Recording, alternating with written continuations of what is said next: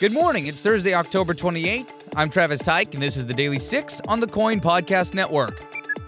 A jury's been selected in a trial that will focus on the 2017 Unite the Right rally. This happened in Charlottesville, Virginia, when self proclaimed white nationalists marched through the streets carrying torches and clashing with counter protesters. The jury will spend the next few weeks deciding whether the organizers of the event should be held accountable for the violence. A man is behind bars this morning accused of leading Clackamas County deputies on a wild crime spree that ended with him breaking into a home.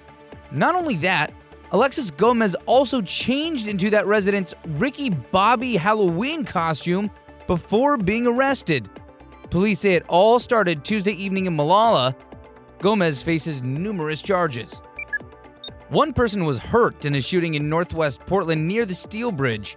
The shooting happened in the green space around Naito Parkway and Everett yesterday morning. Portland police tell us that person was taken to the hospital. We're told their injuries are non life threatening, and we have yet to hear about any suspect information from police. We've learned a 19 year old driver was killed in Longview when she crashed head on with a River Cities transit bus. Authorities say McKenna Smith was on 32nd Avenue near Maryland Street. She tried to pass around another vehicle and went into the opposite lane where the bus was driving. We're told that no one on the bus was injured. A ship that caught fire just off Victoria, BC lost more than twice the number of cargo boxes than originally thought. The Canadian Coast Guard now says 106 boxes went overboard. Two contained hazardous material.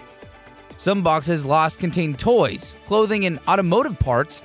The ship lost the boxes over the weekend in the Strait of Juan de Fuca between Washington state and British Columbia. A historic first for the United States. The nation issued its first passport with a neutral gender designation. Instead of female or male markings on the passport, an X is also listed.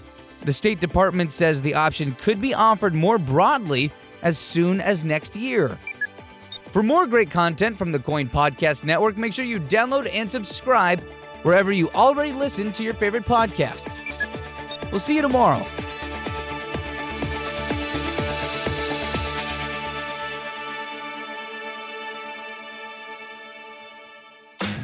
Cannabis. Cannabis. Less than 10 years ago, it was trafficked in the shadows. Today, you get a receipt with your purchase. I'm Travis Box. Each episode, I'll sit down one on one with the major players in the Oregon cannabis industry The activists, the medical professionals, the legislators, the economists. the regulators. Where does this budding billion dollar industry go from here? It's the mainstream media podcast Coming this November. to the KOIN Podcast Network.